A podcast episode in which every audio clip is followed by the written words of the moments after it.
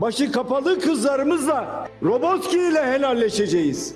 Sivas, Kahramanmaraş romanlarla 6-7 Eylül olaylarının mahkemelerde süründürülen askerlerimiz bir sağdan bir soldan ben bu ülkenin artık huzura kavuşmasını ve önüne bakabilmesini istiyorum. Sayın Kılıçdaroğlu sana güle güle uğurlar olsun. Kemal Kılıçdaroğlu sadece genel başkan olduğu partiyi değil, Türkiye'yi değiştirecek bir vaatle, sözle çıktı geçen hafta karşımıza. Ülkemizin iyileşmeye, helalleşmeye ihtiyacı var. Helalleşmek geçmişi değiştirmez ama geleceğimizi kurtarır. Geçmişte partimizin de hataları oldu dedi. Sadece AK Parti iktidarından bahsetmiyorum. Biz dahil geçmişte tüm iktidarlardan bahsediyorum. Bunun önemli bir nedeni var. Ülkemiz yaralı insanların ülkesi ve yaralarımızı iyileştirmek için geçmişte yapılan hataların sorumluluğunu almayı ve bunlar için birbirimizden helallik istemeyi bilmeliyiz. Benim liderliğini yaptığım partinin de geçmişte yarattığı derin yaralar vardır. Uzun süredir de önce bu yaraları yaratan o sistemi değiştirmekle uğraştım. Şimdi ise dışarıya dönme zamanı. Son grup toplantısında da bir helalleşme listesi açıkladı CHP Genel Başkanı. Bir de ekledi, hukuk başka, kim suç işlediyse onun karşılığı hukuktur.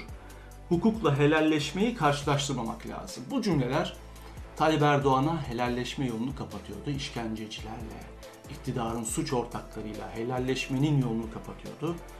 Onlar için helalleşme yok, hesaplaşma var diyordu Kılıçdaroğlu. Peki Kılıçdaroğlu'nun helalleşme listesinde kimler vardı? Bunları hemen söyleyelim. 28 Şubat mağdurları, 12 Eylül darbecilerinin ezip geçtiği insanlar, Roboski, Sivas, Kahramanmaraş katliamlarının mağdurları, romanlar, Ahmet Kaya, 6-7 Eylül olaylarıyla hedef alınan azınlıklar İkna odalarına sokulan başı kapalı kızlarımızla helalleşeceğiz. Roboski ile helalleşeceğiz. Sivas, Kahramanmaraş mağdurlarıyla helalleşeceğiz. Diyarbakır hapishanesi mahkumları ile helalleşeceğiz. Romanlarla helalleşeceğiz. 6-7 Eylül olaylarının mağdurlarıyla helalleşeceğiz. Mahkemelerde süründürülen askerlerimiz ve aileleriyle helalleşeceğiz. Bugün Londra'ya göç etmiş en parlak beyinlerimiz ile helalleşeceğiz. Ali İhsan Korkmaz'ın ailesiyle helalleşeceğiz. Soma ile helalleşeceğiz. Bir sağdan bir soldan o insanlarımızla helalleşeceğiz. Mısra Öz ile helalleşeceğiz. Ahmet Kaya ile helalleşeceğiz. Kılıçdaroğlu'nun açıklamaları tarihi mahiyette olarak gören de var, gereksiz olduğunu söyleyen de. Eski General Ahmet Yavuz helalleşmesi gerekenin AKP olduğunu söylüyor mesela. Cumhuriyetin toplumsal sözleşmesinin çiğnendiğini, hukukun hiçe sayıldığını, kamu malının çarçur edildiğini vurguluyor. AKP'lilerin böyle yaptığını söylüyor. Erdoğan rejimi Türkiye'de her alanda devasa tahribata neden oldu. Bunda herkes hemfikir. Ama CHP lideri tarihi bir hamle ile partisindeki güçlü ulusalcı Kemalist damara da meydan okudu aslında. Helalleşme yolculuğunu seçim kampanyası olarak görenlere de seslendi Kılıçdaroğlu. Ülkeyi barıştıran adam olarak tarihe geçmek istediğini anlattı. Kemal Kılıçdaroğlu olarak bana sadece iktidarı devralmak yetmiyor. Ben ülkeme bir miras bırakmak istiyorum. Ben bu ülkenin artık huzura kavuşmasını ve önüne bakabilmesini istiyorum. Ben bundan sonraki yüz iktidarın da bu ülkeye ve insanına iyi gelmesini istiyorum. Kılıçdaroğlu'nun helalleşme çıkışı iktidar partisini açıkçası biraz panikletti. Helalleşmenin Kılıçdaroğlu'nun genel başkanlığı dönemiyle sınırlı kalması isteniyor. AKP Grup Başkan Vekili Muhammed e, Emin Akbaşoğlu çıktı bu konuyla ilgili partisi adına konuştu ve Baykal kaseti hatırlatması yaptı.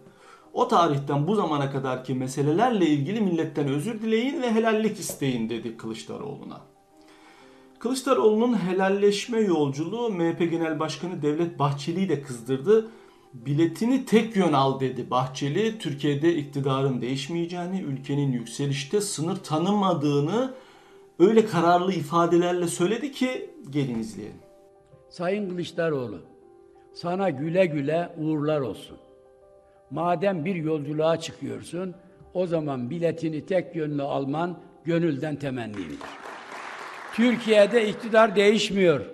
Değişmesi için bir ortam veya demokratik bir neden bulunmuyor. Korkunç bir enkaz falan da görülmüyor. Bilakis ülkemiz yükselişte sınır ve eşik tanımıyor. Ama Kılıçdaroğlu'nun şu ifadesi doğrudur. Cumhuriyet Halk Partisi'nin geçmişte ve günümüzde yarattığı derin yaralar vardır. Bizim de söylediğimiz budur. Kılıçdaroğlu'nun bizim çizgimize gelmesi, itirafçı olması bir gelişmedir. Helalleşme çıkışı en çok da sarayı rahatsız etti. Her kesimin Türkiye'de ortak dileği uzlaşma ve barış.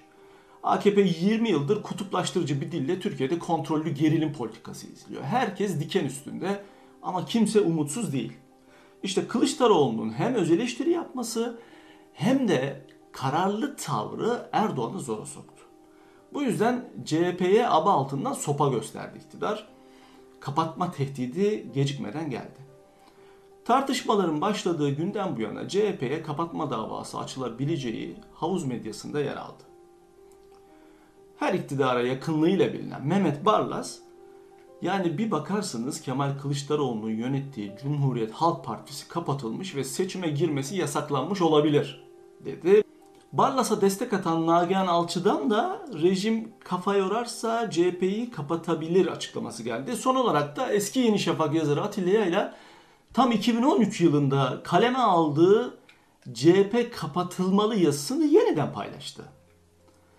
CHP'nin kapatılması kritik zamanlarda ara sıra gündeme getiriliyor AKP'liler tarafından. 2013'te, 2015'te bunlar dile getirildi. Gezi olayları sırasında da söylendi. Bu yeni bir şey değil ancak bu sefer gerilim biraz yüksek. Aslına bakarsanız Erdoğan Kılıçdaroğlu'nun mağdur kesimlerle helalleşmesinden korkmuyor. Onun korkusu zaten iyi gitmeyen oy oranlarının daha da düşmesi. Kalan enerjisini 50 artı 1'i kurtarmak için kullanmak istiyor reis. Bir sürprize tahammülü yok. AKP ve MHP kurmayları sık sık basın açıklaması yapıyor.